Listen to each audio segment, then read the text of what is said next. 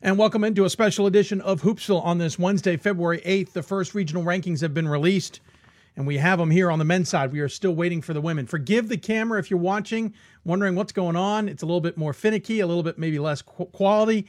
That is the case. Our main camera has failed us. That's why we were a little bit delayed getting on the air here this afternoon. So our backup camera is up and running.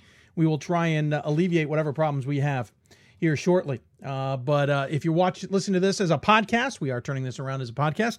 Thank you for tuning in. So we're going to be going over the first regional rankings of the season in men's basketball. The women's regional rankings are not up as of yet, from the best we can tell. We are still waiting for them, but the men's rankings are live, and we will be going through those at least to start with, and then go from there. We also have the information that obviously is important regarding SOS numbers and whatnot. If you got questions for us, you can always tweet us at D3Hoopsville and hashtag Hoopsville. You can always also email us, hoopsville@d3hoops.com. Those are going to be the easiest ways to interact with us. We do have a chat room on our Facebook page, but I'll freely admit that is a little bit more difficult than we normally have to control or to follow. So we will be talking about regional rankings, the first ones. Let's remember a few things about said regional rankings. First and foremost, some of the criteria isn't able to be used. That isn't because they didn't want to use it. It's because, for example, items like results versus regionally ranked opponents is simply not available.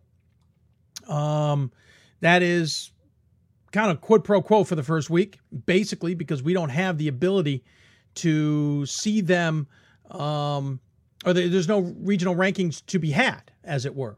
So we kind of can't really justify or be able to use that criteria. And I say we, I am certainly talking about the NCAA regional committees and national committee.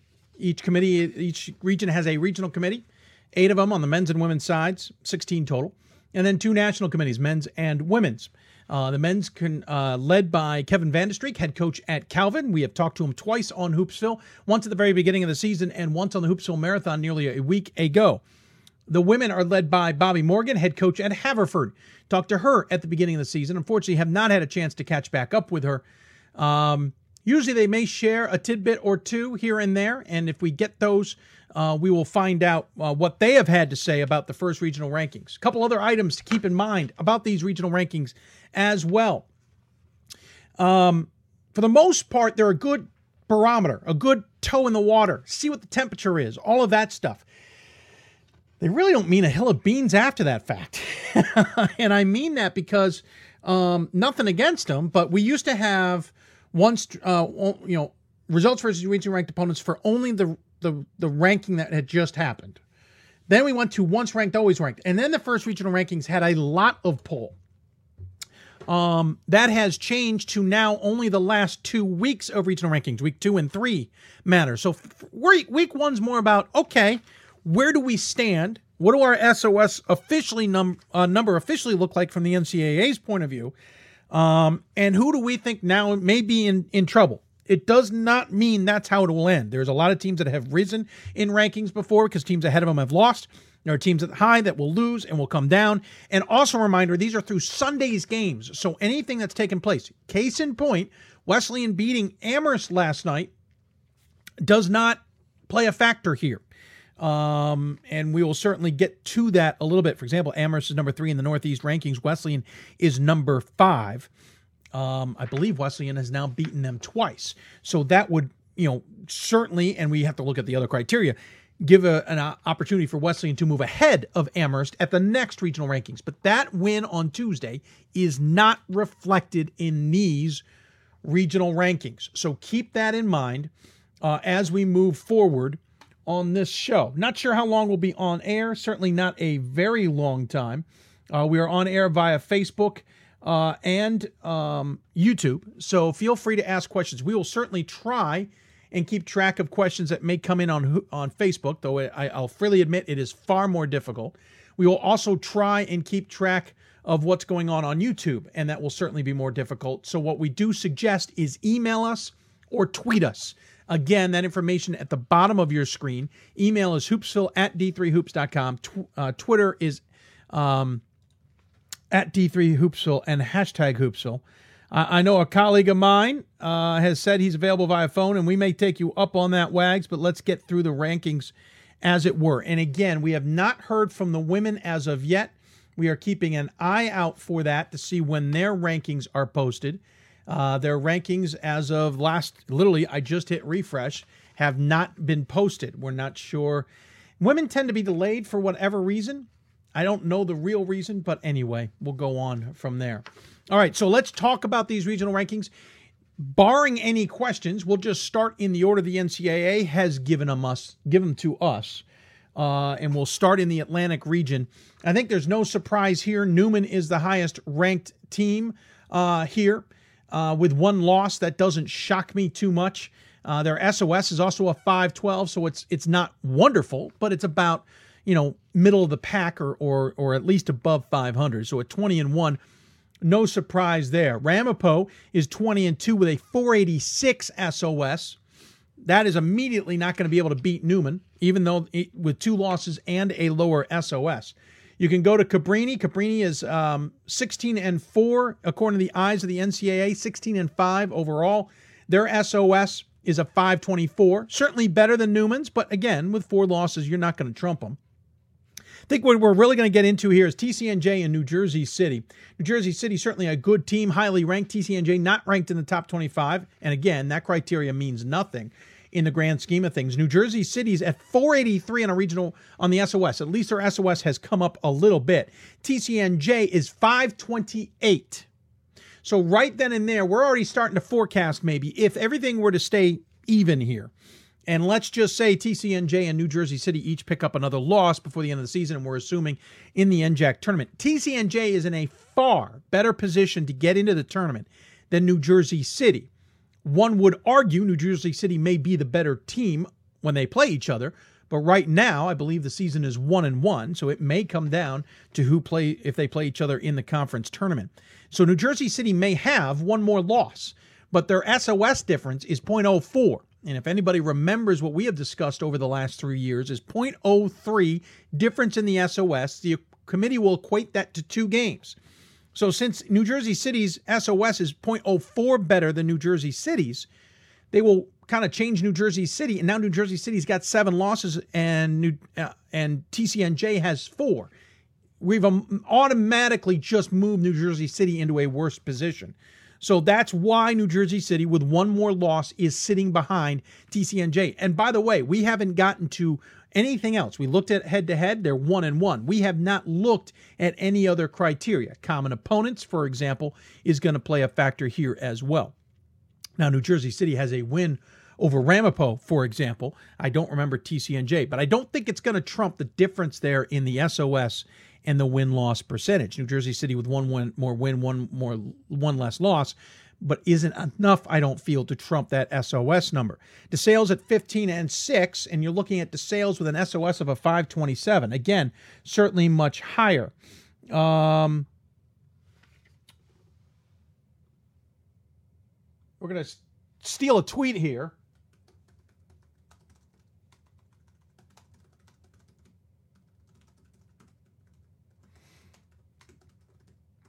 Out of the Great Lakes region, we're just diabolical like that. Nothing against our friends, but if we can help out, we're going to help out. The Great Lakes, certainly one of those other ones that we are watching, because I think it's fascinating to see what's going on there. It's not as cut and dry, I don't think, as people may think it is. I think it's a little bit tricky to really read into and understand, but we'll get to the Great Lakes. So, you know, DeSales, again, a 527 with a 15-6. You might wonder, okay, so why is New Jersey City ahead of them versus DeSales? They've got about a difference of that same difference there. And now we're getting into that extra criteria. Now we're talking about other results, for example. And let's just call up, since we're in that conversation, the Atlantic region. Let's call up New Jersey City. Where are they here? Here they are. So New Jersey City did not play DeSales this season, so we don't have that. They do have a win over TCNJ and a loss over TCNJ, as we mentioned. So you're probably wondering, okay, so why is DeSales maybe behind New Jersey City? Probably a fair argument. DeSales has a stronger SOS. They do have one more loss than New Jersey City, but two less wins.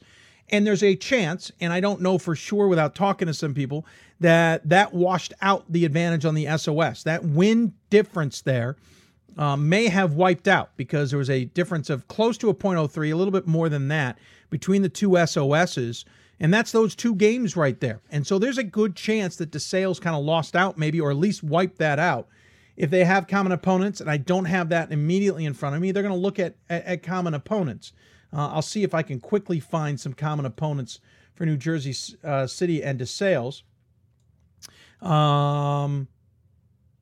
Quickly, I don't see a ton of them. Interestingly enough, DeSales did not play any NJAC schools this year. So you don't have any of the NJACs that you can jump into and make some comparisons with. Honestly, I don't see any common opponents quickly off the top. We have Misericordia. That may be a... Yep, so Misericordia. DeSales lost to Misericordia on January 21st, and they've got one more game up against them, whereas New Jersey City defeated Misericordia. So you now have at least an advantage to New Jersey City in that scenario. It may be trumped on February 14th should DeSales be able to win against Misericordia in their conference action. I don't think there's any other games that I can see outside of that. So this may be coming down to New Jersey City, maybe being a wash with DeSales and coordinated SOS and win-loss percentage. And so the win over Misericordia now becomes a factor, and that is playing a role. And that's why I suspect New Jersey City's ahead of DeSales. Rowan is sneaking in here, and that's interesting at 14-8. They have that win over Ramapo. So, you know, at least you have a common opponent, not a regionally ranked opponent that doesn't play in right now. And I think that's playing a factor. And Staten Island's getting in there now. Staten Island's SOS is pretty good. Not great. We'll certainly take a look at that SOS. Let's see here. Whoop. I thought I had it. Let's see. Here we go. So the SOS for Staten Island is a 493, actually, so it's a little lower than I thought it was going to be. Their conference is not helping them. Staten Island tried to better their SOS and better their out-of-conference, and I think they certainly did their best. 17-5, though, and, of course, outside of their conference, they don't have a lot of wins, and so that's going to hurt Staten Island just a little bit. So I think that's kind of where we have a lot of this kind of breaking down, though I will admit that bottom half of the Atlantic I think is just a little bit more interesting than other scenarios so far. So that's what we've got so far in the Atlantic. When we go to the central region, this one certainly, we're jumping all over the country just a little bit here. This one's going to get just a wee bit more interesting as well. You got River Falls on top at 17-2, Wash U at 17-3. These are in-region records, remember, through Sunday. Then Whitewater at 3rd, Augustana 4, Eau Claire 5, Benedictine 6, 7 is North Park, and 8 is Illinois Wesleyan. The first thing I take from this is this. The CCIW's in trouble. They may not get an extra bid out of the CCIW this season. Now, granted, the first regional rankings in the grand scheme of things don't mean a hill of beans. However, they can at least give us an idea of what might be going on, and the CCIW, with Augustana sitting 4 and North Park 7, Illinois Wesleyan 8, could be in trouble. I'm not basing that on anything more than what I'm seeing here. Augustana's SOS, not stellar, about a 5.18 according to the NCAA. Nothing really to write home about. It's adequate. Benedictine, by the way, a 5.11, which is certainly better than it's been in the past. This is why we're seeing so many Wisconsin schools, whereas last year, remember, we only got one at large from Wisconsin, from the WIAC, and I think we're seeing the flip of that now. Go down to North Park, and North Park's problem is losses. North Park on an SOS is a 5.25, but with 5 regional losses. They're parked behind Benedictine because basically there isn't a big enough wash there to get that difference of 3 games to jump North Park over Benedictine. And that stinks for North Park, who has kind of put themselves in a tough bind here. They have lost a bunch of games as of late. They're 6-4 since we started 2017. They are 3-3 in their last six, including a loss to North Central on Saturday. In earlier action this season, nothing jumps out at me as, you know, there's no head-to-heads necessarily with Benedictine, or there isn't an SOS or a head-to-head there, so that's why that's playing out.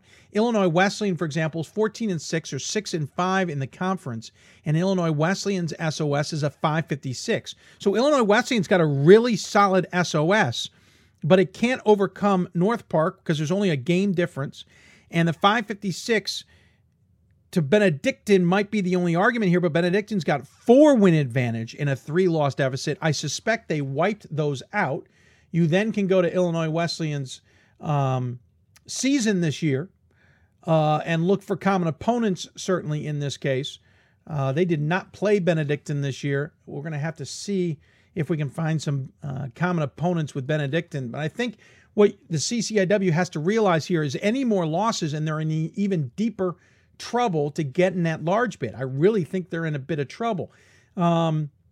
Benedictine so far in region has a loss to North Central. Well, so does North Park. And Illinois Wesleyan has a loss to North Central as well. Actually, they haven't played them the second time. North Park for Illinois Wesleyan, they've lost to them twice. So there's a big reason why North Park is ahead of Illinois Wesleyan, for example, even though they're tight and Illinois Wesleyan has a much better SOS. Again, River Falls, not surprising to be on top, though I'm sure some people would love to compare them to Wash U, and we'll certainly do that. If we go to the central region and we go to Wash U, and we look at their SOS, Wash U's SOS is a 586. So obviously we're going to have to take into account a few things here. River Falls' SOS is a 604. 604 River Falls. For anybody who follows Division III, you are anywhere near 600, you're have an outstanding SOS. If you're over 600, you almost start wondering if it's been overinflated or maybe a false SOS. But River Falls' SOS is the reason, and one less loss, that they're trumping Wash U. If you look at Whitewater, Whitewater's SOS is at 556, so similar to Illinois Wesleyan's, for example. With a 3 more wins and 3 less losses than Illinois Wesleyan, so no surprise here at the top 1, 2, and 3. I don't see the surprise. I think Augustana, and we can look at Eau Claire to see if maybe why they're not ahead of Augustana. Eau Claire is 572 SOS to Augustana's 518. I'm quickly calling up Augustana's to see if we have a head to head. I can't have all these schedules memorized. I do not have a head to head, but we do have a ton of common opponents. So certainly common opponents comes into play here. Augustana also has a loss to Wash U. So a lot going on, as you can see, in the central region. My initial reaction is this is all good. I don't see a major problem here off the top of my head or anything that's crazy. Got a question from someone who wants to stay anonymous. That's certainly fine. When you say record versus regional, ranked versus regional will change next week. Does that mean only if you play some of these teams going forward or you look back at the entire season? Said another way, will teams get credit for beating RRO earlier in the season? Absolutely. Your results versus regionally ranked opponents is based on any time you played them. Remember, a game November 15th is just as important as a game on February 15th or February 26th. So if you play a team who is regionally ranked, your result against them is weighted. Now, regional ranking results versus regional rankings do not count right now.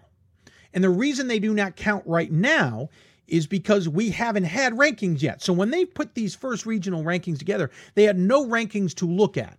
Yes, they did a mock ranking last week, but that's not what counts. So when they look at Newman, they can't say, okay, hey, they've had 3 games against regionally ranked opponents because we don't have regionally ranked opponents yet. Now this sets, the first week sets those regional rankings, and it sets those regional ranked opponents. So moving forward, now we can look at the fact that Wash U may have results versus regionally ranked opponents.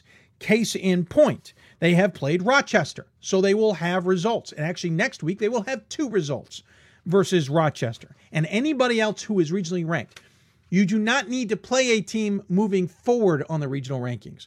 It is just if you have played a team who is regionally ranked. I hope that makes sense. So if you are regionally ranked, or your opponent is regionally ranked and you played them on November 15th, totally fine.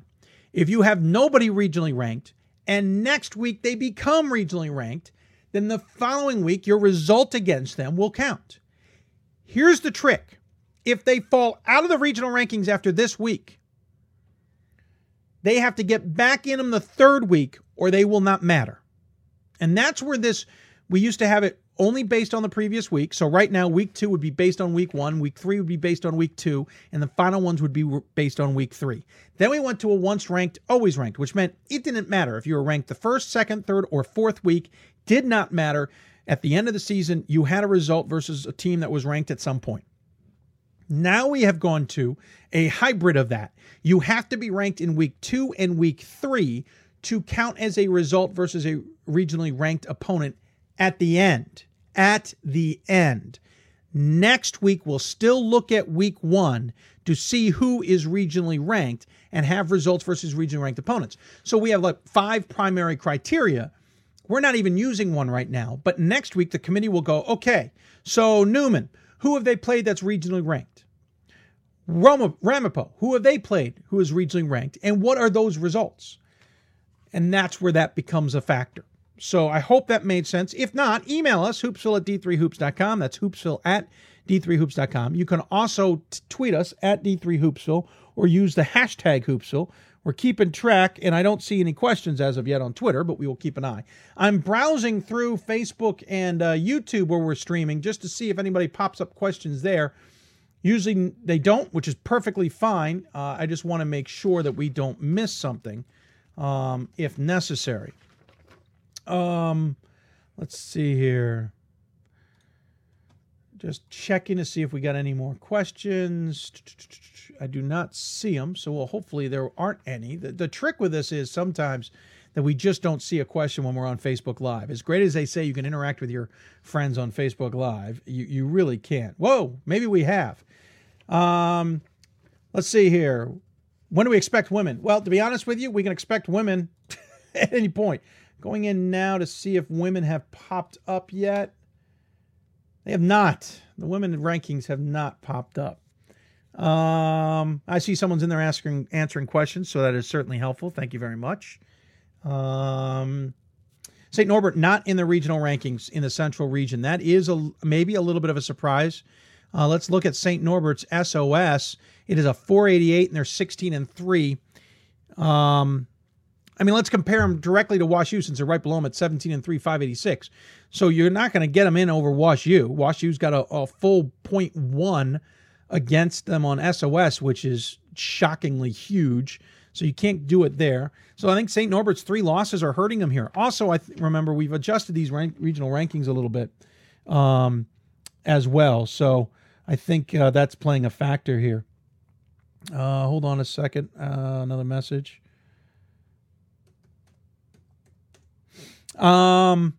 So yeah, I think St. Norbert's an interesting equation here. Their SOS being below 500 and everybody else's, I believe, was above 500, right? In the regional ranking. So hard to say that makes sense that St. Norbert should be in because everybody else has above 500 SOSs. I mean, Illinois Wesleyan's 14-6 with a 570 something SOS. Was it? Let's see here. Yeah. 556 SOS to a 486 SOS. And a difference of three losses. You're not going to get St. Norbert in over that number. North Park with an SOS of a 525 versus a 486. Again, not going to get in over that number. The only one you could possibly have an argument with is Benedictine at 18-3. Their SOS is a 511. It's now within that 0.03, but now you don't have the win-loss difference. So I don't see how St. Norbert gets into this conversation. What this does say, and I think St. Norbert's been in this boat before, and they have been in this boat before, you're going to probably have to win to get in. I don't see that large bid coming to St. Norbert at any point this time. Now, I think their SOS will move up a little bit. What's interesting is yesterday we had the announcement that Grinnell has had to forfeit a bunch of games. Granted, that doesn't affect St. Norbert because they beat them, but any of the Grinnell wins now have become forfeits.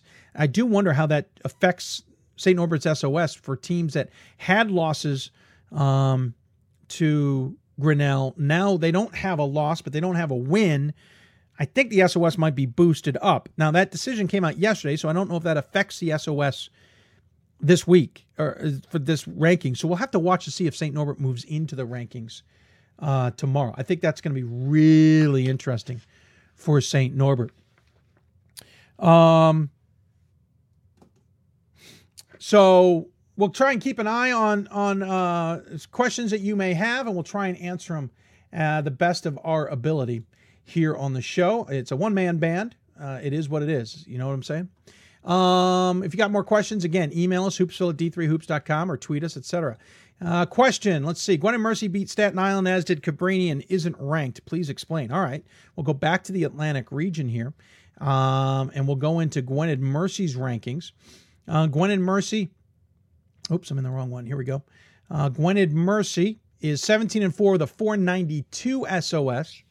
Let's compare him to Staten Island. Staten Island is a 17-5 with a 493 with a head-to-head win going in Gwynedd Mercy's favor. The SOS, I think, is a wash in this case. 493 is better than 492 by the scantest of margins. So let's wash that out. Gwynedd Mercy does have a win over Staten Island. So you would think Gwynedd Mercy will be in. So here's what I'm going to do. We're going to jump over here. We're going to call up... let's see if we can do a comparison with these two teams and see if we can figure out. And it's the first week. There's a very good chance. By the way, I would argue Gwynedd Mercy's probably sitting right on the doorstep there of being ranked. I'm not 100% positive why they aren't ranked. But we'll see if we can find something else here in the Atlantic region. So, Gwynedd Mercy and Staten Island. Well, wait. When did they play Staten Island? I don't have them playing Staten Island. So Gwynedd Mercy does not have a game against Staten Island. So maybe I misread the email. Let me get back to that. As far as our game against Cabrini, Gwynedd Mercy lost to Cabrini. I'm going to double check this question. Gwynedd Mercy beat Staten Island, as did Cabrini, and isn't ranked. I do not have a game of Gwynedd Mercy playing Staten Island.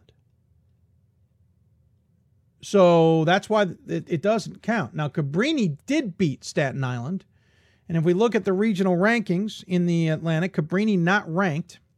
No, Cabrini's ranked number 3. So, yeah, I don't see a reason Gwynedd Mercy should be ranked. Their numbers are identical to Staten Island's. Pretty much. They have one less loss. Staten Island has one more loss.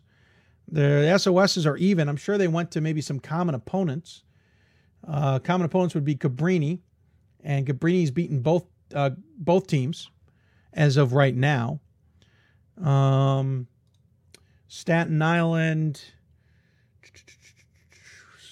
Let's see if there's a. I don't see. Let's see if there's another common opponent maybe. Well, there's Newman. Cabrini lost to Newman. I don't know. Staten Island didn't play Newman. I'm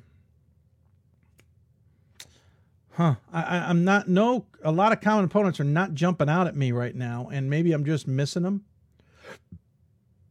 But yeah, they may have been splitting hairs. It may have gotten to some data that we can't see. Oh, apologies. No problem. Got me thinking. At least got me thinking. Got some notes from the men's committee. We'll go through them in a bit and see if there's anything we can give you as far as insight.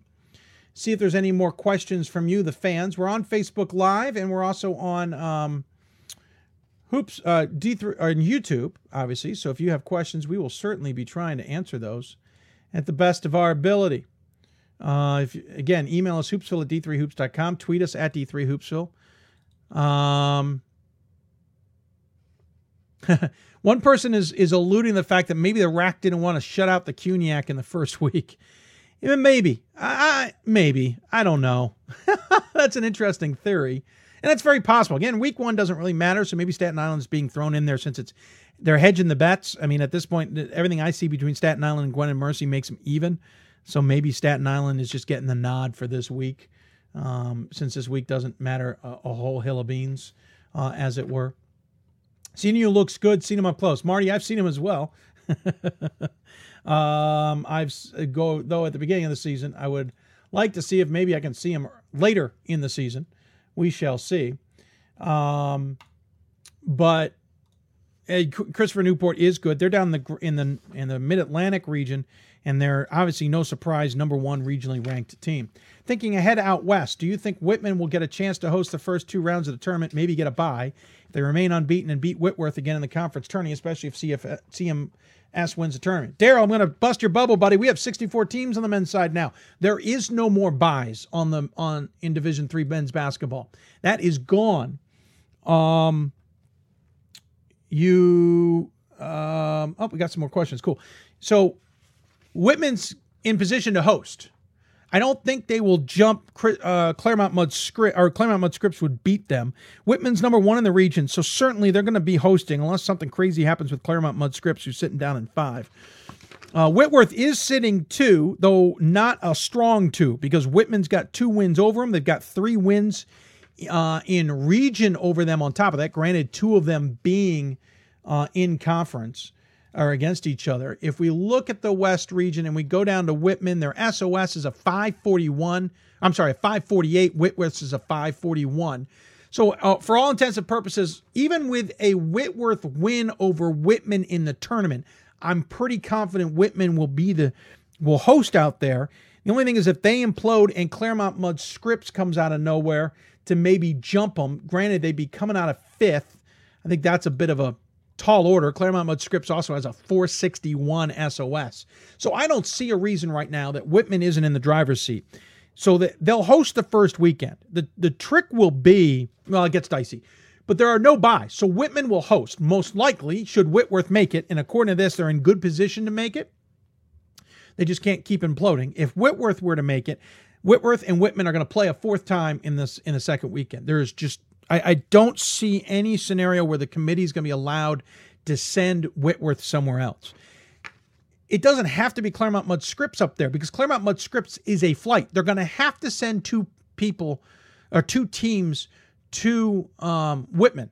Now, I'm saying it's a flight. I should probably double-check that to make sure Whitman and Claremont-Mudd-Scripps are not further away from each other than I think they are. Let's just confirm it. Yeah, 1,000 miles. That's what I thought. So, yeah, I think Whitman is probably going to... We probably can tell from this that they're going to host that opening weekend unless something implodes. Claremont-Mudd-Scripps doesn't have to go there. Claremont-Mudd-Scripps can go anywhere. They can go to Texas. They can go to the East Coast. They can go anywhere the committee wants to send them. They are out on their own unless for some crazy reason they get in as an at-large, and so does another SCIAC team. But even then... despite those teams being nearby to each other, they're still going to have to ship both those teams. And a trip up to Whitman is going to cost essentially the same as a trip to Chicago or Illinois or to Texas or wherever. So Claremont-Mudd-Scripps is going to go somewhere. They don't have to go to the West Coast. They always went to the West Coast and stayed on the West Coast because you had that bye, and it's easier with them on the West Coast to have that Thursday-Saturday scenario. We don't have that anymore. It's Friday, Saturday for everybody. There are no buys, so it's wide open with what they can do with Claremont-Mudd-Scripps, which also means we have to send 2 teams to Whitman no matter what. And maybe we get some diversity here, and we see some teams travel a little bit further. The men's bracket is going to be different for the first time in that sense. The trick's going to be Texas. We can look at the South region, for example. Guilford's number one regionally ranked. I'm not surprised. Despite a subpar SOS, Guilford being number one does not surprise me. Concordia, Hardin-Simmons then are 2 and 3. Virginia Wesleyan, then Letourneau, then Emory. We're shaping up here that maybe just 2 Texas teams, which means either 2 teams get shipped to Texas or those Texas teams get shipped out. And there's a very good chance if you get 2 Texas teams in that those are the teams that will fly to Whitman. Because that's just 2 flights versus a 3rd flight to send somebody different to Whitman. Claremont-Mudd-Scripps already has to fly, so that's guaranteed 3 flights if in that scenario. So that being said, they can keep the 2 Texas teams there as well and make a pot out of that and fly 2 teams in there and 2 teams, but that's 4 now. So now we get a little tricky. This is where the flight scenario really becomes scenario. But granted, these regional rankings will change.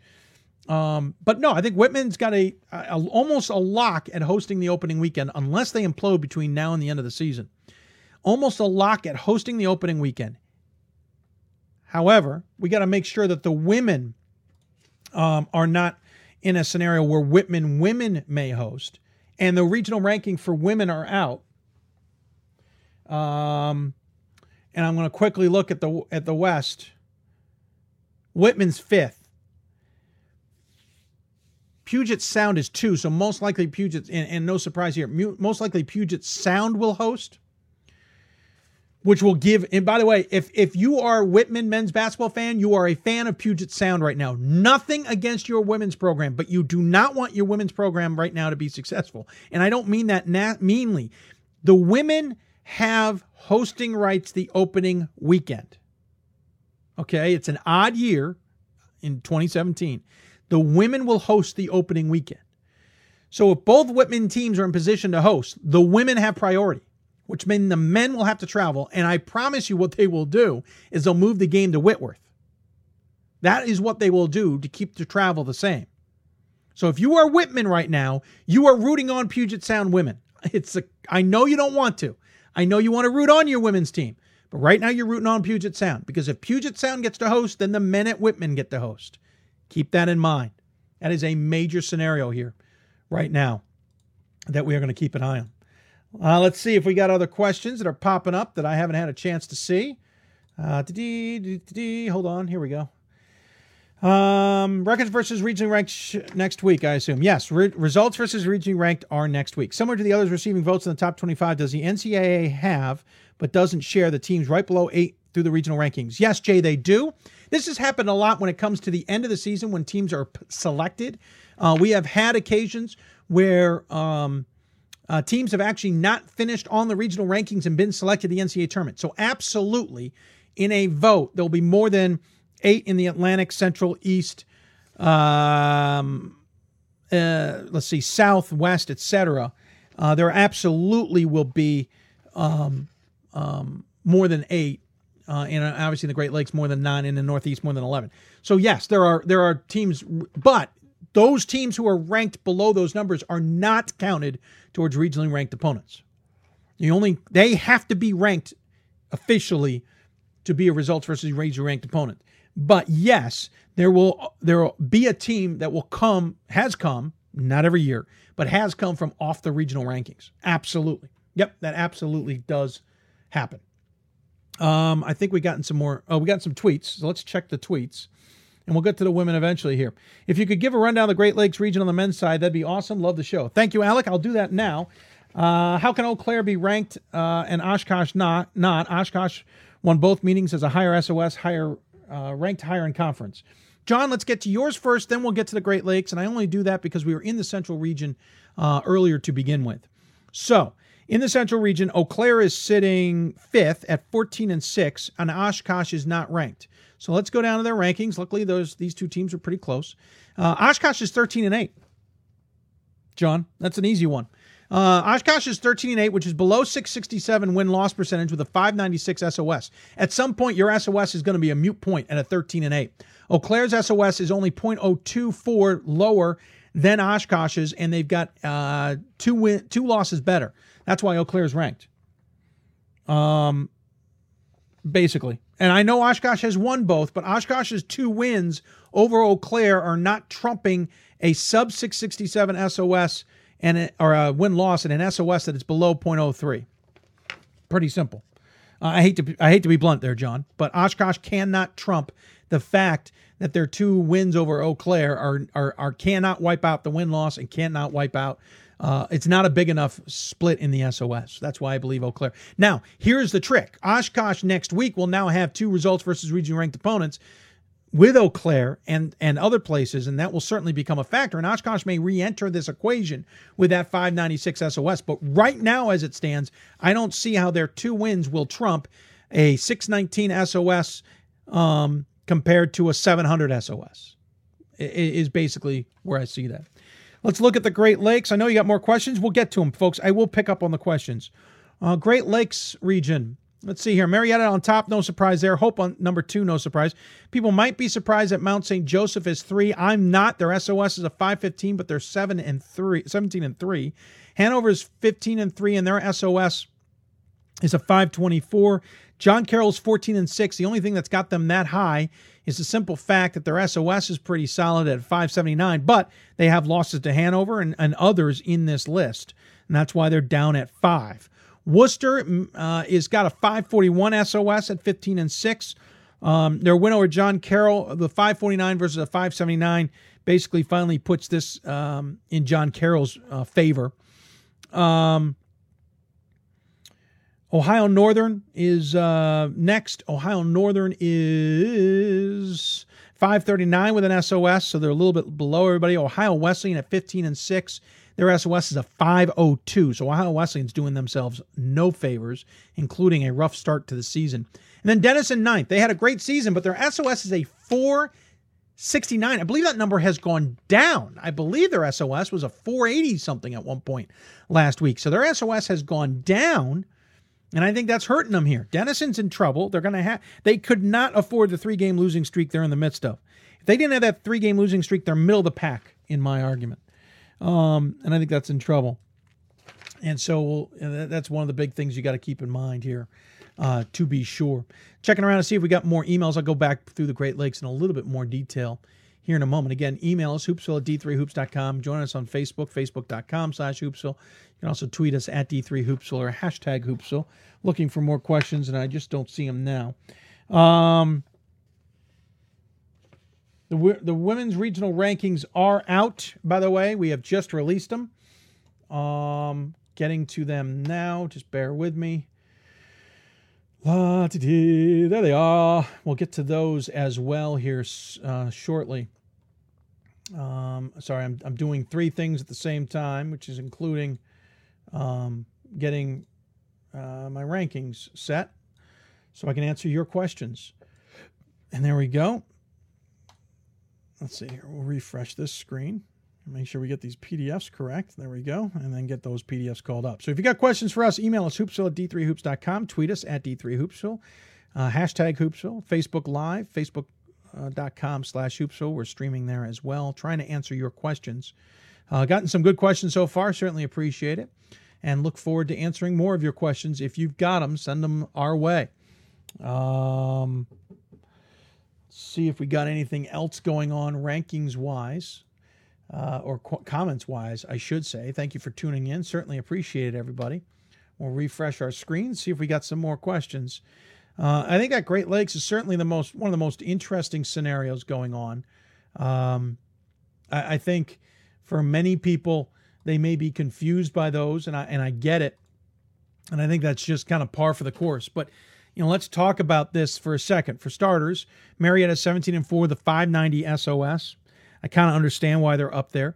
Hope is 530 with a 16 and 3. That's why they're not better than Marietta.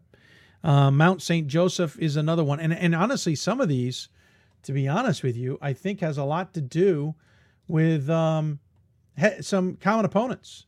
So let's just let's call some of these up that we have ranked, so that we can kind of get through them for you. Bear with me as I click on some buttons here and get these things called up. Again, Ohio Wesleyan, for example, the 506 SOS is doing themselves absolutely no favors. All right, so Denison. Denison has a win over Worcester, for example, though they also have a loss to Worcester. They have they don't have much else. They have a win over Ohio Northern, though that is not trumping their position in the rankings right now. That SOS is coming a factor. Ohio Northern's SOS, for example, is a 539, again, to that 460. You have a difference of 0.07 between those two teams, and so a win from Denison over Ohio Northern and a difference in 3 games isn't strong enough. Denison's SOS is just, it's hurting them pretty badly. Honestly, their SOS was better. They'd be ahead of Denison, or Ohio Wesleyan. They'd be ahead of Ohio Northern. You could make an argument for them to be ahead of Worcester. The Worcester's SOS being a 540 is nearly 0.08 better, so they'd have to have a significantly better SOS. John Carroll, maybe some are surprised because they have an SOS of 579, But John Carroll has losses too. Mount St. Joseph, to Hanover, to Hope, to Ohio Northern. So 5 teams they have wins over, and 4 of them, or yeah, 3 of them are ahead of them. Let's see. Mount St. Joseph's, Hanover, Hope, and Ohio Northern. Sorry, 4 wins over teams outside their conference, and 3 of them are ranked ahead of them for good reason. That's how I see that playing out. So no question there. Trying to understand Randolph-Macon being ranked lower than Virginia Wesleyan when they beat them 2 times. Good question. We'll get to the South region here. Make sure I'm in the South. Nope. There's the South region. Okay, so the South region, you have Randolph-Macon at 7 and Virginia Wesleyan at 4. So let's start with the basics here. Randolph-Macon's SOS is a 5-17 and 15 and 6. Virginia Wesleyan's SOS is a 5-48, 15 and 6. So here's where I'm gonna go out on a limb and guess where this may have gone. So let's just say that Randolph-Macon's got the advantage of beating Virginia Wesleyan. And hold on a second, I'm calling that up to be specific. Oh, come on. Sorry, my computer's a little slow here. There we go. All right, so Randolph-Macon has 1 win over Virginia, 2 wins over Virginia Wesleyan. But there may be some other common opponents that we have to factor in here. Hampden-Sydney beat Randolph-Macon. Virginia Wesleyan is yet to play Hampden-Sydney, it appears. They got them coming up. So here's what I'm going to go out on a limb and say. Their records at 15 and 6 are even, and they're 15 and 6 in overall, so there's no secondary criteria there. So we'll call those even. So neither team has an advantage. Virginia Wesleyan has a 548 SOS to Randolph-Macon's 517. That now makes that win-loss percentage almost mute, almost irrelevant, because they will play the SOS to win-loss game, and they will tack on at least 2 more losses and take 2 wins away from Randolph-Macon. So now Randolph-Macon is behind Virginia Wesleyan. And then Virginia Wesleyan has, obviously, the 2 losses to Randolph-Macon, which now enters the equation. But here's how it gets trickier. It gets trickier because other team become factor here. How'd you do against other teams that they're considering? And how are other teams regionally ranked? So Letourneau, for example, is 503 with a 16 and 4. Emory is 529 with a 14 and 6. So this starts to get a little murky. For example, you could probably argue that Emory could go in above Letourneau, arguably. I think you've got an argument there. And then Randolph-Macon comes in, and then I think that bottom half, they're splitting hairs. I think they gave it to Virginia Wesleyan over Randolph-Macon because Virginia Wesleyan has a much stronger SOS. I think Letourneau is in the conversation because they have a better win-loss percentage, and Emory's up there with a better win-loss percentage because Randolph-Macon's SOS is so low. Again, Randolph-Macon's SOS is a 517. And I don't mean low in general. I mean low in comparison to everybody else's. Again, Virginia Wesleyan is a 548, and that's a difference of 0.037. And that gets into that game where that 15 and 6 win-loss percentage is no longer equal in the eyes of the committee. So I think that's part of it.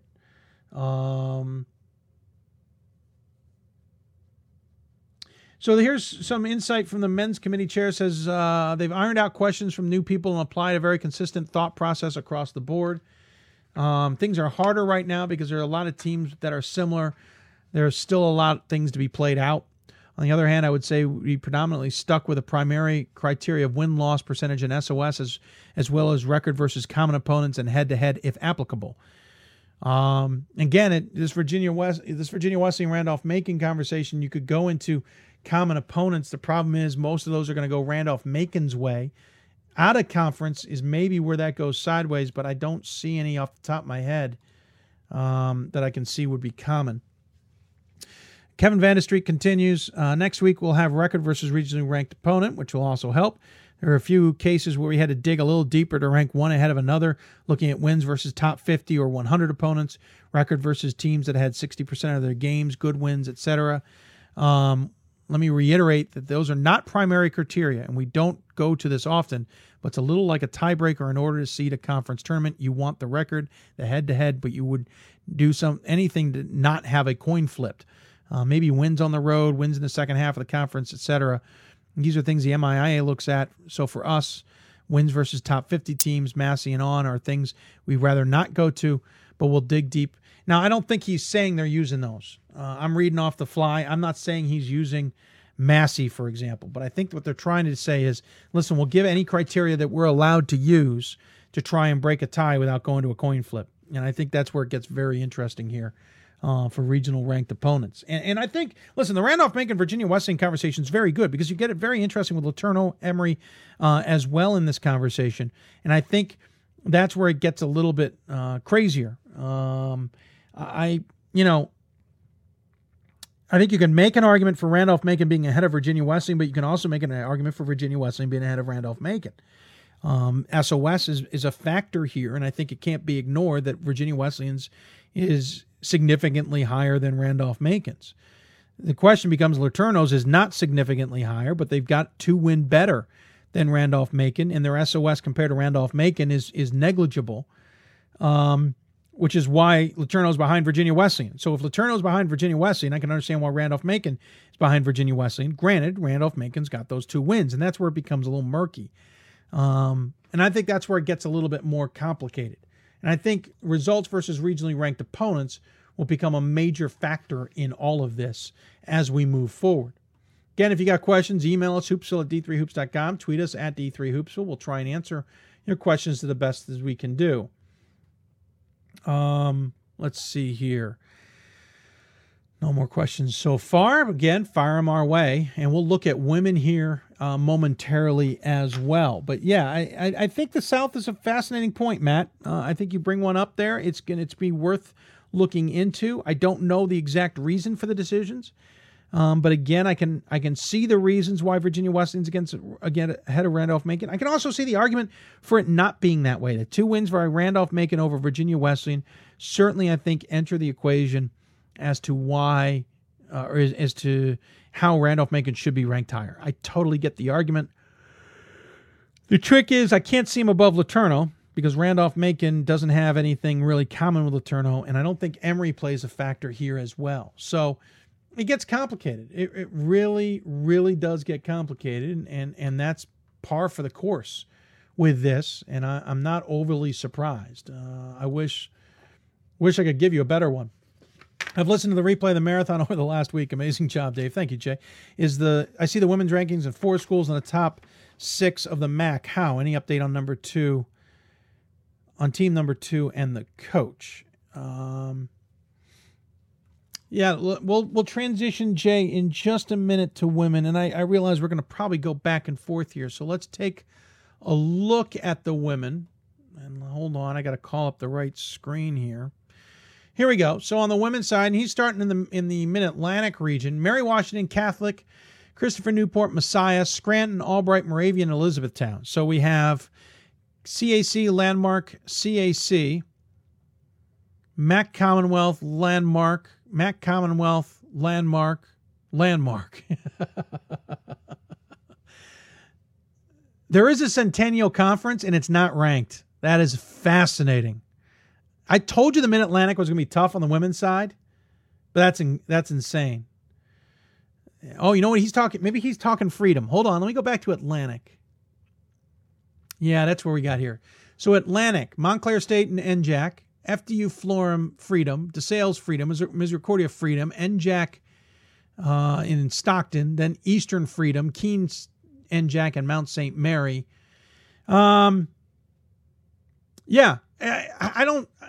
Okay, let's look at it. Let's look. Hold on a second. I'm gonna need to print this. You're probably gonna see me walk away in a second here to pick up the print here. So just bear with me here as I print this, so it's a little easier for me. All right. So let's look at the Atlantic. All right. Montclair has an SOS of a 562. FDU Florham has a 590. DeSales has a 562. Misericordia has a 544. Stockton has a 577. Eastern has a 542. I have yet to say a subpar ranking or SOS here. Kane has a 535. That's the lowest SOS I've gotten to. Mount St. Mary has a 480. They're the first ones in there with a subpar SOS. And hold on a second.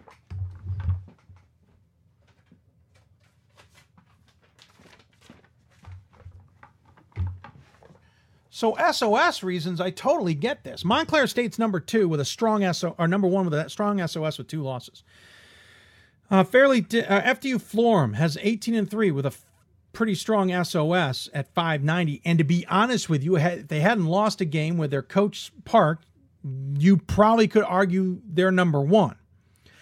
DeSales has 5 losses, but a 562 SOS. Misericordia has 5 losses and a 544. I don't see any reason they shouldn't be ranked there, Jay. And I understand the order. I don't see anything that jumps out at me. Now, granted, we have a scenario here with some common teams. And by the way, Jay, MAC Freedom versus MAC Commonwealth. Don't forget, there are 2 different conferences. F and C would help me just a little bit here. So let's look at Florham and let's compare them to Misericordia. And they have a win over, they have a win and a loss over Misericordia, so that's a wash. Versus DeSales, they have at least a win. They have 2 wins, so that's they're gonna trump DeSales there. And against Eastern, and granted their SOS is through the roof, they've got a win over Eastern and a match still to come. As far as DeSales and Misericordia head to head, DeSales has 1 win with 1 to come. So, yeah, these rankings make sense to me, Jay. They totally make sense to me. And their SOSs are stellar. So I have no. By the way, the Freedom's got 14. Yeah, 4 teams in the top 6. Yeah, I don't see a problem there. The NJAC's got 2 and 3 in the top 7, and you don't get another team until Mount St. Mary with a 480 SOS. Totally makes sense to me. I don't see a major issue there, to be honest with you, Jay. It actually makes sense to me on the women's side. If you got questions for us, tweet us at D3Hoopsville or #Hoopsville, email us. Have not talked Mid-Atlantic. Thank you, Steve. Well, let's go back. Let's talk Mid-Atlantic on the men's side first. Where is my Mid-Atlantic? Here we are. So we're going back to men here. I apologize going back and forth, just kind of how it happens sometimes. Here we go. Mid-Atlantic. So Christopher Newport's on top, 19-2 with a 533. Susquehanna is 17-3 with a 554.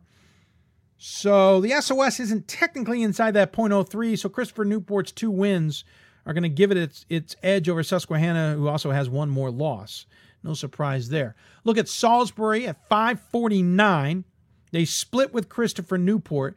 Comparing them to Susquehanna, Salisbury's a 549 to Susquehanna's 554, so Susquehanna's got the edge there with a better win-loss percentage. I'm not going to go much further before I'm going to give the nod to Susquehanna. Lycoming comes into play here. Lycoming is 537. If you want to compare it to Salisbury, that's a 537 to a 549. Still, I don't have any qualms here. Swarthmore, 529 to Lycoming's 537. Common record. Don't see a problem there. I'm quickly going to call up, see if either of them faced each other this year, and I don't think they did. Well, Lycoming played Susquehanna and lost, so that's why they're down there. And they didn't play Swarthmore. Swarthmore ahead of Catholic. Catholic is a 551 at 15-6. Well, Swarthmore's ahead of Scranton. Let's start there. So Swarthmore ahead of Scranton. Scranton has a 524 to a 554. Again, I don't have a reason to jump Scranton in that case. Catholic to Scranton is going to be probably head-to-head. Catholic against Scranton, and they got 1 more game to play.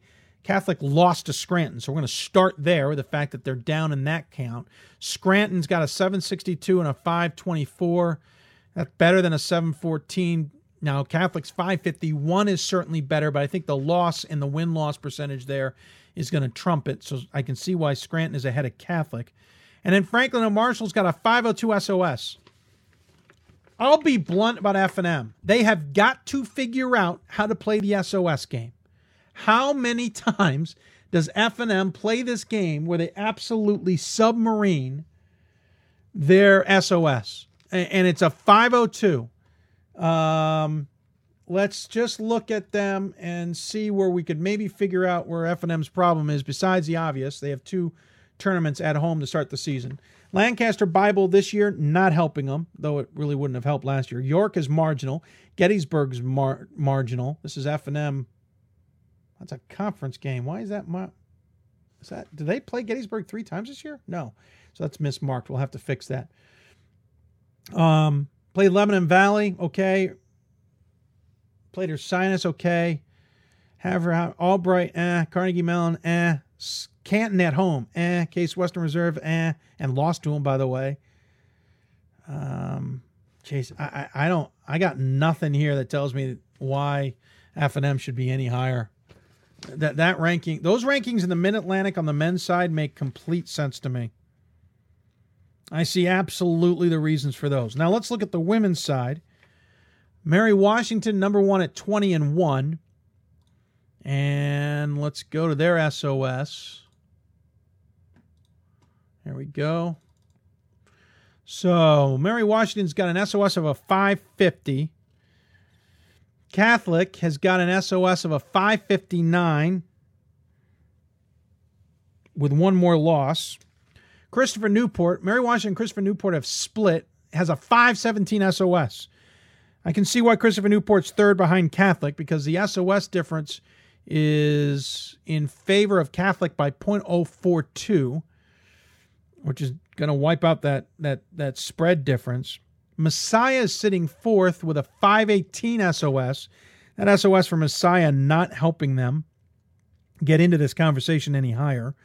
Scranton's SOS is a 569, but they have three losses, including one to Catholic. You could maybe argue they could go ahead of Messiah, a 569 to a 518. I think you could argue that. I think the Messiah-Scranton conversation's splitting hairs.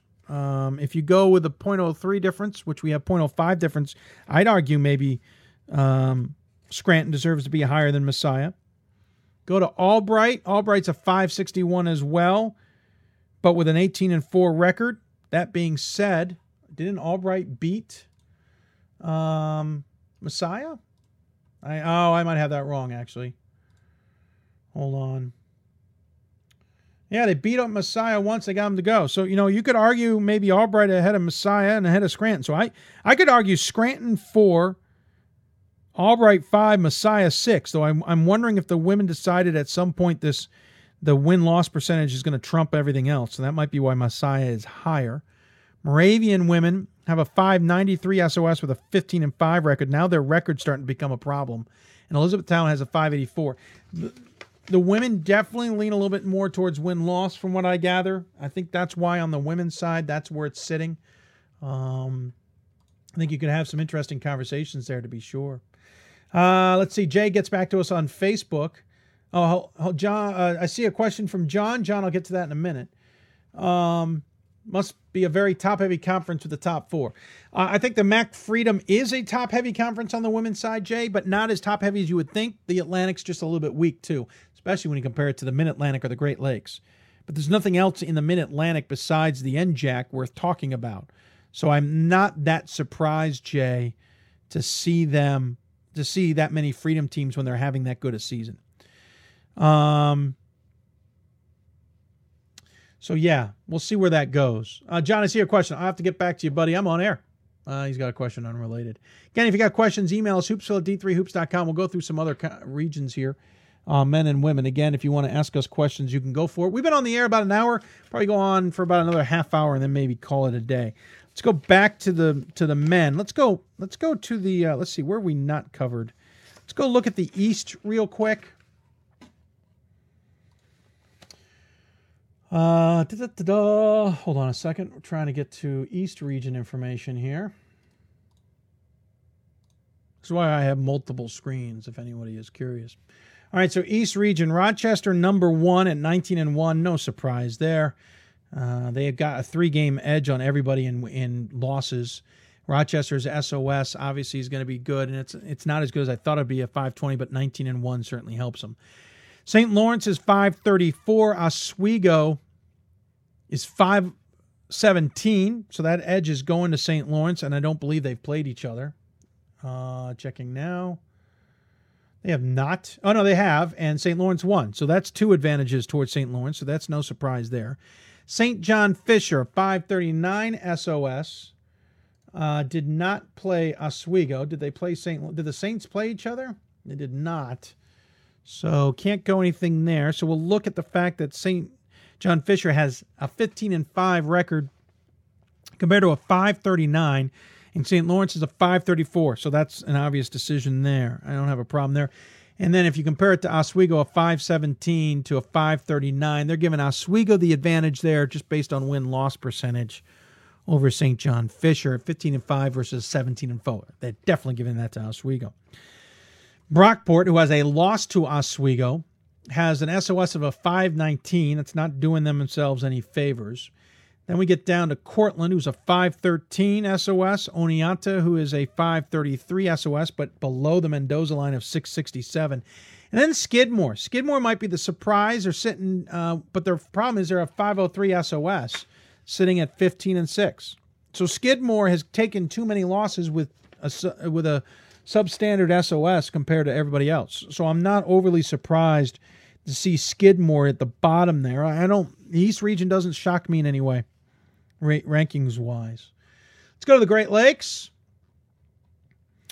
Oh, actually, we talked about the Great Lakes. We'll skip over that. We talked about the Mid-Atlantic, so we'll skip over that. We'll go to the Northeast. No surprise, Babson number one here. 21 on the season. They're going to get that. Babson's SOS is a 581 as well. Middlebury, to me, no surprise at number 2. Middlebury's SOS is a 604. We knew it was going to be tall. So the reason they're sitting behind Babson, for anybody who's curious, is because they have 3 losses. And so I'm not shocked by that. I'm going to go to the Northeast here and just look at who Middlebury played so we understand who their losses are and who their wins are.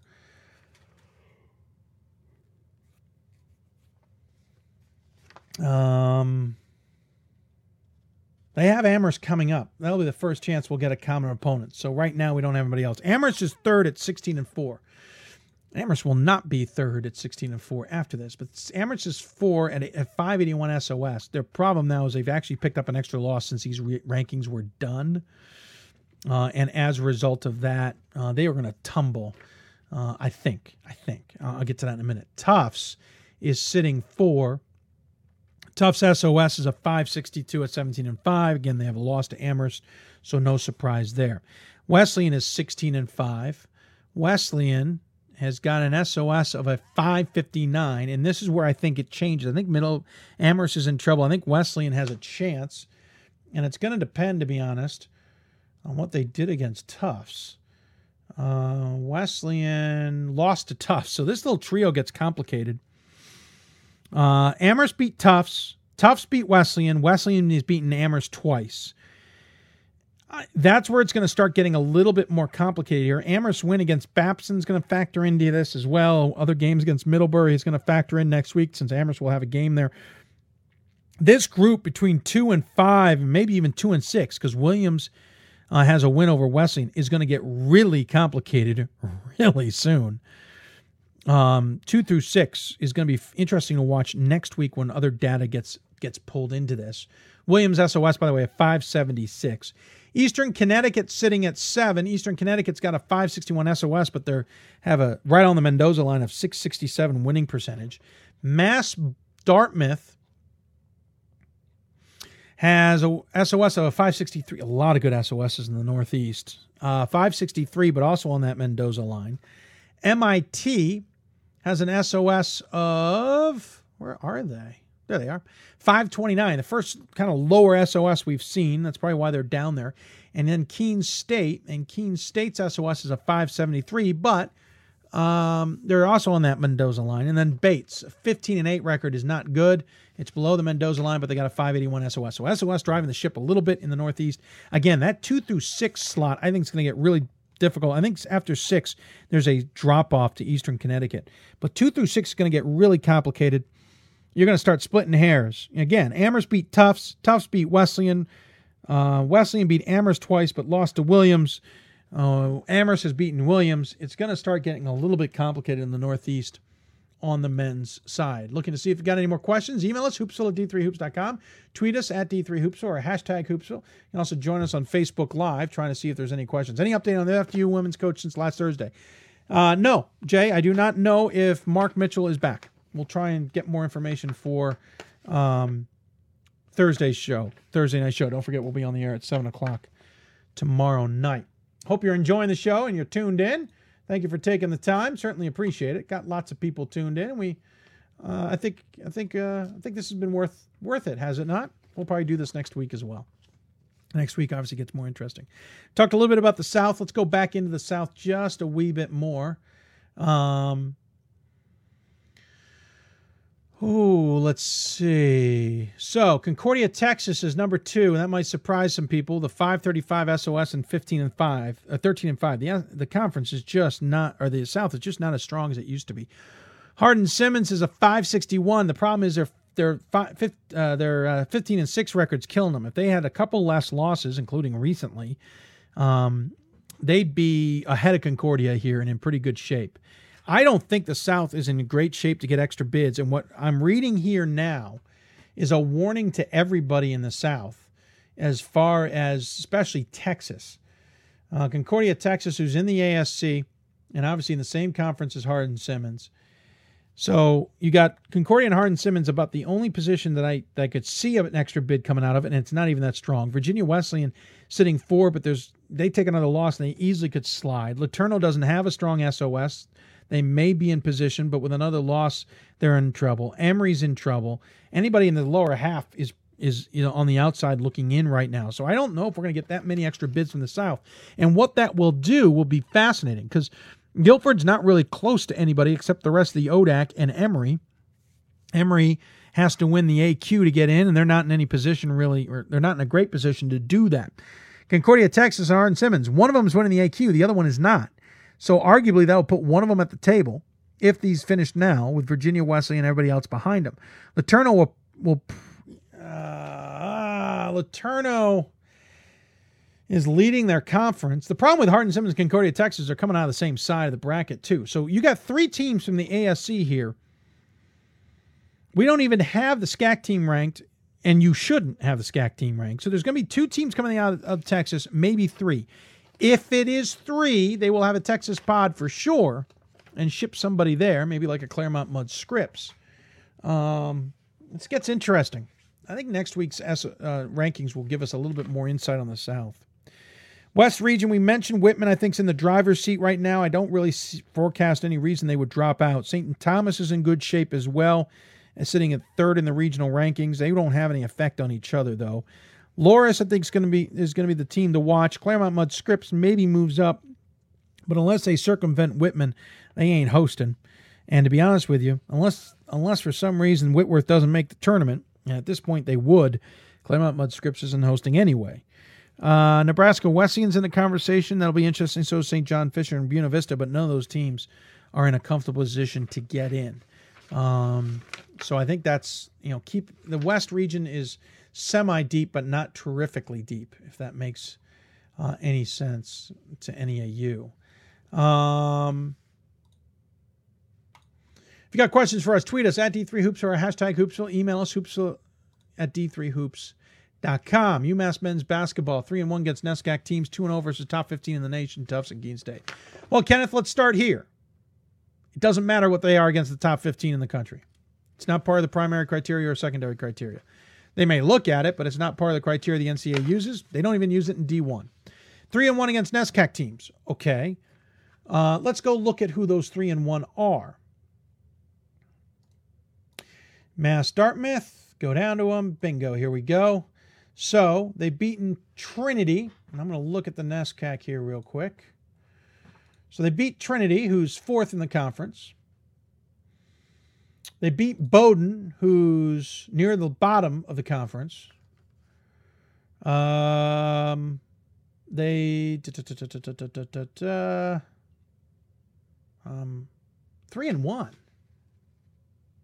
They beat Tufts, who's at the top of the conference. Granted, Tufts is injured, but that's not bad.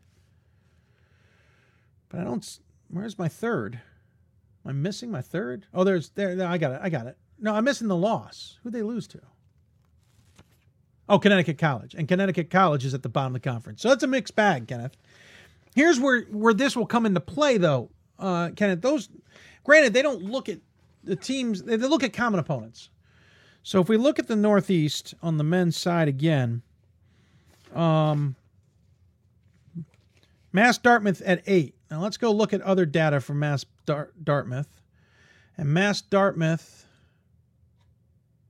has got, so I apologize, here we go, 563 SOS and a 667. Okay, so their win-loss percentage is trouble at 667, plain and simple.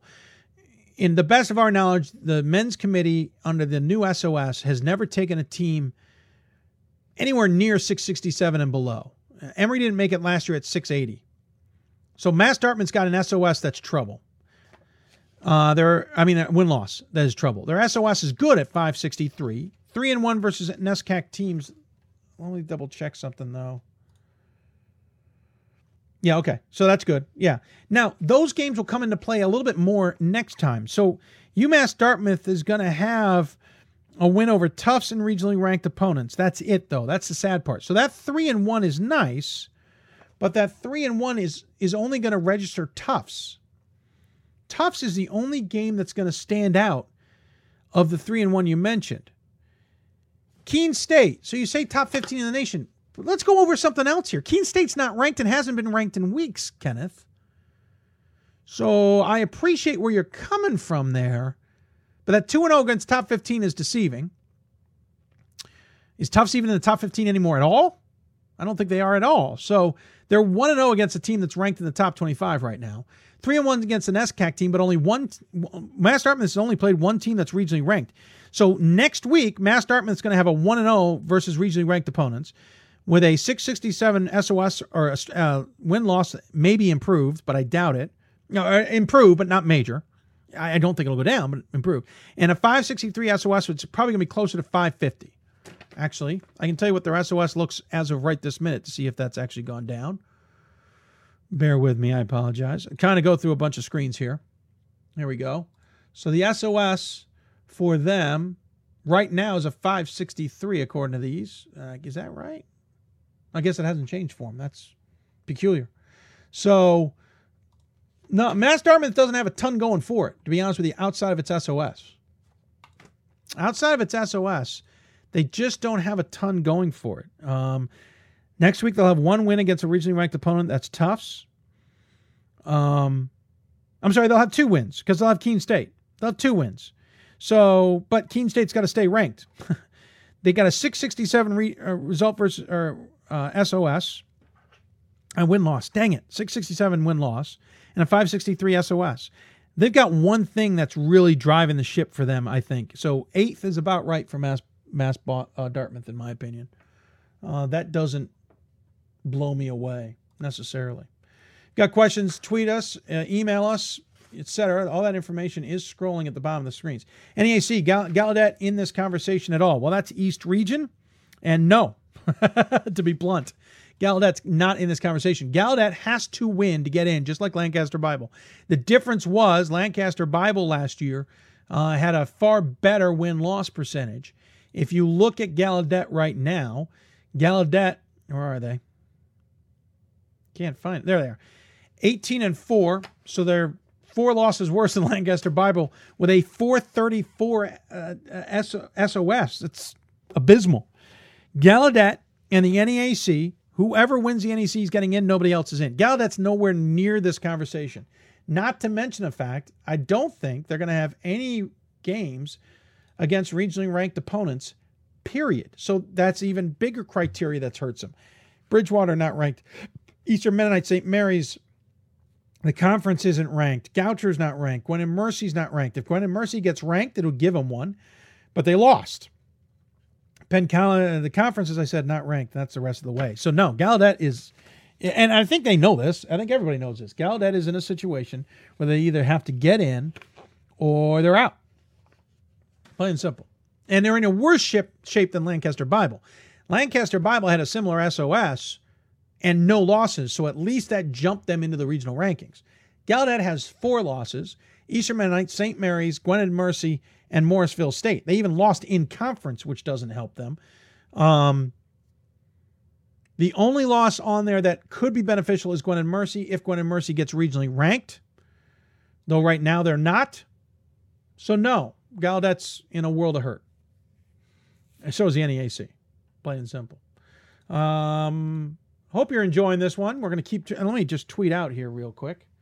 Hold on a second, folks. Here we go. Just tweeting out that we're still on the air.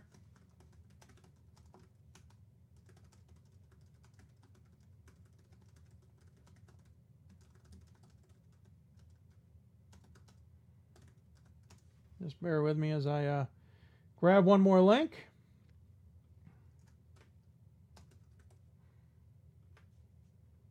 And tweet this out. We'll be on for a little bit longer here. And then we'll sign off and get ready for Thursday's show. If you got any questions, tweet us at D3Hoopsville or #Hoopsville. Join us on Facebook at facebook.com/Hoopsville. Email us, etc. I'm sure there's other questions. We'd be happy to try and answer them here on the show. Make sure I don't have anything else coming up. Let me just double check here. Oh, thanks, Greg. I just see some people were tweeting me here, letting me know when things were going on.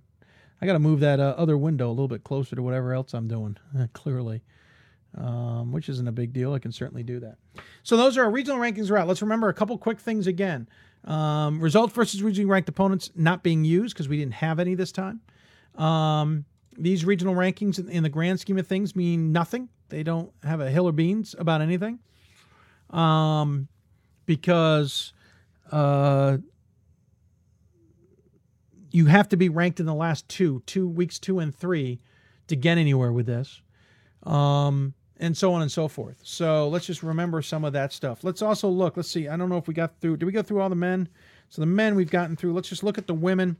We talked about the Atlantic Central regions. Wash U at 18 and 2.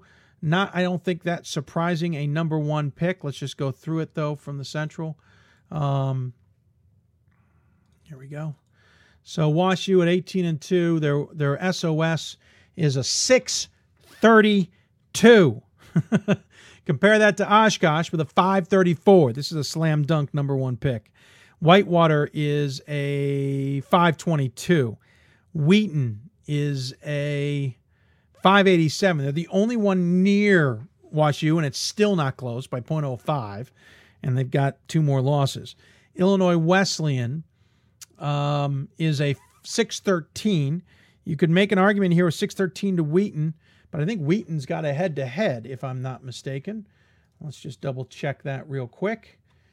Wheaton, there we go. Wheaton against Illinois Wesleyan, all lost, and 1 to play. So I think maybe here the difference between Wheaton and Illinois Wesleyan. Illinois Wesleyan, again, an SOS of 613 compared to Wheaton's 587. You're inside that 0.03 window, so it's not going to change the everything else. And Illinois Wesleyan's got the win there. You could maybe argue that Illinois Wesleyan could be ahead of Wheaton, but they may be going on win-loss percentage there. Women tend to look at that a little bit differently. Chicago's SOS is a 639, so that's Trump in there, 14 and 6 there. Cornell has got a win-loss percentage of 525. That's why they're down where they are. They're behind Illinois Wesleyan and Chicago for that reason. Concordia, Wisconsin's got a 483 SOS. That's why they're down there. And then Elmhurst at 502. So we're kind of in the central region. You see not only win-loss percentage taking a roll here, but it's got a roll along with an SOS to a point. And I think Wheaton, Illinois Wesleyan's where you could argue that. Then it flips over to where the SOS takes a little bit more precedent right after Chicago. Cornell, Concordia, Wisconsin, Elmhurst not rewarded for their records, though Elmhurst's SOS 502, yeah. Not reward for their win-losses because their SOS isn't as good. In the East region, SUNY Geneseo, no surprise here, undefeated at 21-0. They're going to be number one. On top of that, SUNY Geneseo's SOS, though, is not an impressive number. It's 487. That could get them in trouble. Though 2 years ago, McDaniel got in with 2 losses, so you got to figure Geneseo will get in. Their SOS is going to finish closer to 500, but not much closer. Ithaca has an SOS of a 519, so it's not hugely different, just barely on that .03. So that kind of gets to that 3-game difference there. And we talked 2 games with a .03, so that still gives SUNY Geneseo the advantage. Rochester, who's struggling as of late, now 15-5 with a 594. That's why they're behind Ithaca. SUNY Poly is sitting with a 474. That's why they're not ahead of Rochester. William Smith's got a 516 with a win-loss of 762. I think they're giving Poly the advantage there with the win-loss percentage because the SOS, you would think, would give that to William Smith. Nyack School at Lancaster Bible's in the conversation with a 460 SOS. I think they're starting to play the win-loss percentage a little bit here. NYU surprisingly ranked at 12-8. They're not going to get in with that. But NYU has got a 610 SOS. So their SOS is helping them there, but they're not going to get in. And Hartwick, right on that Mendoza line at 504. So the bottom of the East region on the women's side is a game between SOS and win-loss and other data, to be sure. Quickly going to check to see if we got more questions while we're just tap dancing along through the East here. Looks like we may not, and we'll get going here shortly once we finish this up. Great Lakes. This might surprise some people to see Ohio Northern on top of Thomas More, but that's going to come down to SOS to be sure. For Ohio Northern, their SOS is a 546. For Thomas More, their SOS is a 519. So you're going to give that advantage to Ohio Northern. Not overly surprised there. DePaul with that 1 loss with an SOS of 523. Not doing a ton there to impress anybody. So DePaul is in a pickle there with a lower SOS. Hope at 17-2. Their SOS is a 549. Let's compare that to DePaul, 523, inside that .03 line. So I think that's why Hope will fall behind DePaul in this scenario. And granted, I'm not looking at head-to-heads or anything else right now. Rose Holman, surprisingly, maybe higher than some people expected, but with a 552, I can understand that. Trine's in the conversation with a 496 SOS. That's why at 18-2, they're so much further down. Have a better SOS, they'd be ahead of Rose Holman. But not ahead of Hope, I don't believe, because Hope's got the win over them. I think that's going to trump them just a little bit. Carnegie Mellon, who's having a great season, but has taken a few too many losses. They're at 15-5 with a 618 SOS. I think Carnegie Mellon here is in a scenario where they're just taking too many losses in a very strong region. You take Carnegie Mellon to another region, they'd probably be ranked far higher. Baldwin Wallace, the same, 524, though their SOS isn't as strong. And then Calvin's in the mix, but their SOS is a 480, which is killing them. So that has a lot to do with what's going on there, to be sure. Let's go to the minute. We talked about the Mid-Atlantic on the women's side. Let's go to the Northeast. Amherst number 1, Tufts number 2. Obviously, how the teams kind of played already and have a win to that advantage. But just so you know, Amherst is an SOS of 616, and Tufts has an SOS of 600. So everything's pretty equal there except for the head-to-head. So obviously Amherst is 1, Tufts is 2. Mass Dartmouth on the women's side.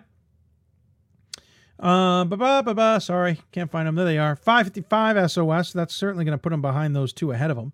Husson is surprisingly at number 4 here. Husson is 17-2 with a 521 SOS, so certainly not shabby, and that's probably why they floated up a little bit here. Are they better than Bowdoin? Well, a 569 SOS to a 521 says no. Bowdoin has... I'm surprised, actually. I think Bowdoin could have gone ahead of Husson. Granted, I am not looking if they have played each other, and that's going to play a factor, as it did with Amherst versus Tufts, and we're looking into that now. Husson, and we're comparing them to Bowdoin. Excuse the yawn. They didn't play Bowdoin. Well, no, they did and lost, but that game took place after the regional rankings came out, so that will change. I suspect next week we'll see Bowdoin move ahead of Huston, though I could have argued Bowdoin ahead of Huston in the first place. So that might be a little surprise with them at 4. Babson sitting at 5 with a 602 SOS. I think you could have argued them against over Huston as well. Huston, again, their SOS reminder of 521. Now, listen, Huston's SOS isn't horrible, and that might be why they're sitting 4. If they had a sub-500 SOS, they wouldn't be here. Sorry again for the yawn. Connecticut College, SOS is 582, but they're 16-6. This is where the losses start to add up. Eastern Connecticut at 569, but 14-6. We understand why Connecticut College is ahead. St. Joseph's of Maine, they've got 18-2, but a 476 SOS. This is where that SOS now starts to play a role in submarining teams. WPI, 493 SOS. Middlebury women have a 565 at 15-6. So head-to-head, some other factors coming in here, and then Springfield. So not overly surprised. Maybe a few changes there. I probably would have had Bowdoin ahead of Huston. Maybe even Babson ahead of Huston. I think the bottom teams are negligible. That being said, the bottom teams aren't getting in the tournament anyway, most likely out of the Northeast. But it's good to keep in mind. South Region, Texas, Trinity, Texas over Texas, Dallas over Maryville over Lynchburg. It's an interesting region. I think the South Region's always tough, plain and simple, extremely difficult. Trinity, Texas.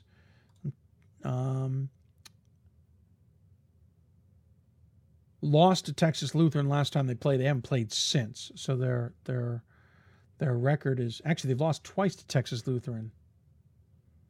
It's not reflected here. Hold on. I need to double-check when that game took place. Well, that's interesting. So we got a little bit of an interesting scenario here. Texas Lutheran has beaten Trinity, Texas twice. They do not have Trinity, Texas. Oh, I'm on the men's side. Hold on, folks. That would explain things, wouldn't it? I apologize. I was wondering why nothing was adding up in my head here. Trinity, Texas beat Texas Lutheran. They've now split with Texas Lutheran. So that's why Trinity, Texas is up. Trinity, Texas's SOS as well is 513, nothing to be blown away about. Texas Dallas has a 581 SOS, but 2 games back. The problem is Texas Dallas also has a loss to Trinity, Texas, so I see why Trinity, Texas is up. Maryville, basically it means Texas Dallas had beaten Trinity, Texas. They'd be number 1.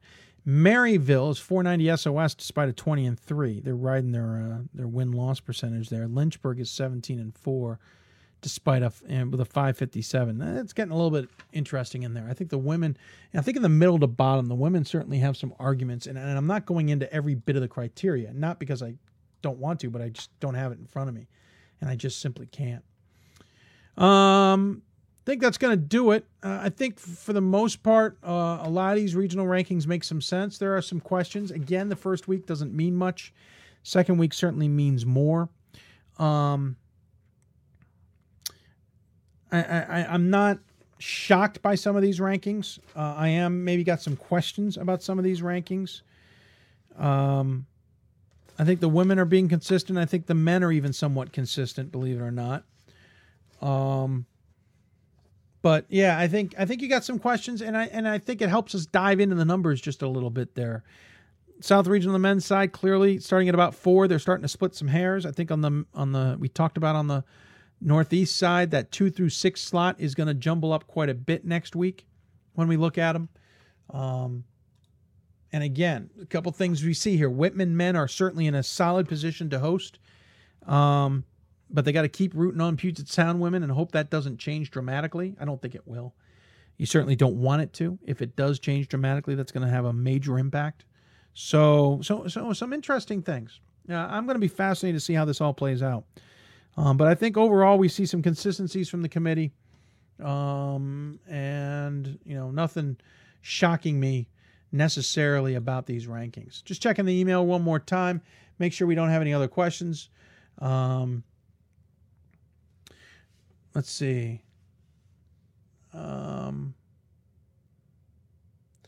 Hearing from the Women's Committee Chair, Bobby Morgan, she says first week's rankings seemed to go well in most regions, a few long talking points in a few regions, but overall the committee felt the RACs did a solid job in most cases. So yeah, so the women, not much to report off the top of their head. Men certainly are already diving deep into criteria to figure some things out. We'll see how this all plays out. I think it's pretty solid. It gives us something to work from. Yes, we're going to be splitting hairs. We could certainly split some arguments with some of these things, but overall, I think it's not too bad. We're going to play and talk more on Thursday after we dived into the numbers just a little bit more as well. Remember, we're on the air at 7 o'clock Eastern Time live, and you can also listen to the podcast or watch us on demand whenever you want. We'll also be back on Sunday. I apologize for not being on the air Sunday for Super Bowl Sunday. I've been wiped out with a cold and exhaustion, partly because of that marathon a week ago Thursday, but partly for other reasons. We were already tired going into the marathon, so the marathon just kind of exasperated some things. Battling a cold, as I said, and battling some exhaustion in general. So I apologize for not being on the air Sunday. I don't think we really missed much. But we will be on the air Thursday. We're working on finalizing our guest lists as we speak. Forgive those watching who notice the camera doesn't look as good as it normally does. We will try and figure out why our camera has ceased to operate and work from it from there. Again, if you have questions for us, tweet us at D3Hoopsville and hashtag Hoopsville. Email us, Hoopsville at D3Hoops.com. Join us on Facebook at Facebook.com/Hoopsville as well. Appreciate you joining us. I certainly appreciate you taking the time for this one. We'll be back on the air next Wednesday as well, as we'll talk more about the regional rankings then as well. Thanks for tuning in, everybody. Really appreciate it. I hope you enjoyed it. We'll be back on Thursday night. Until then, have a good rest of the week, and we'll certainly look forward to seeing you on the air. Or seeing you join us on the air Thursday night at 7, Sunday night at 7, and next week for another regional ranking show. Goodbye, everybody.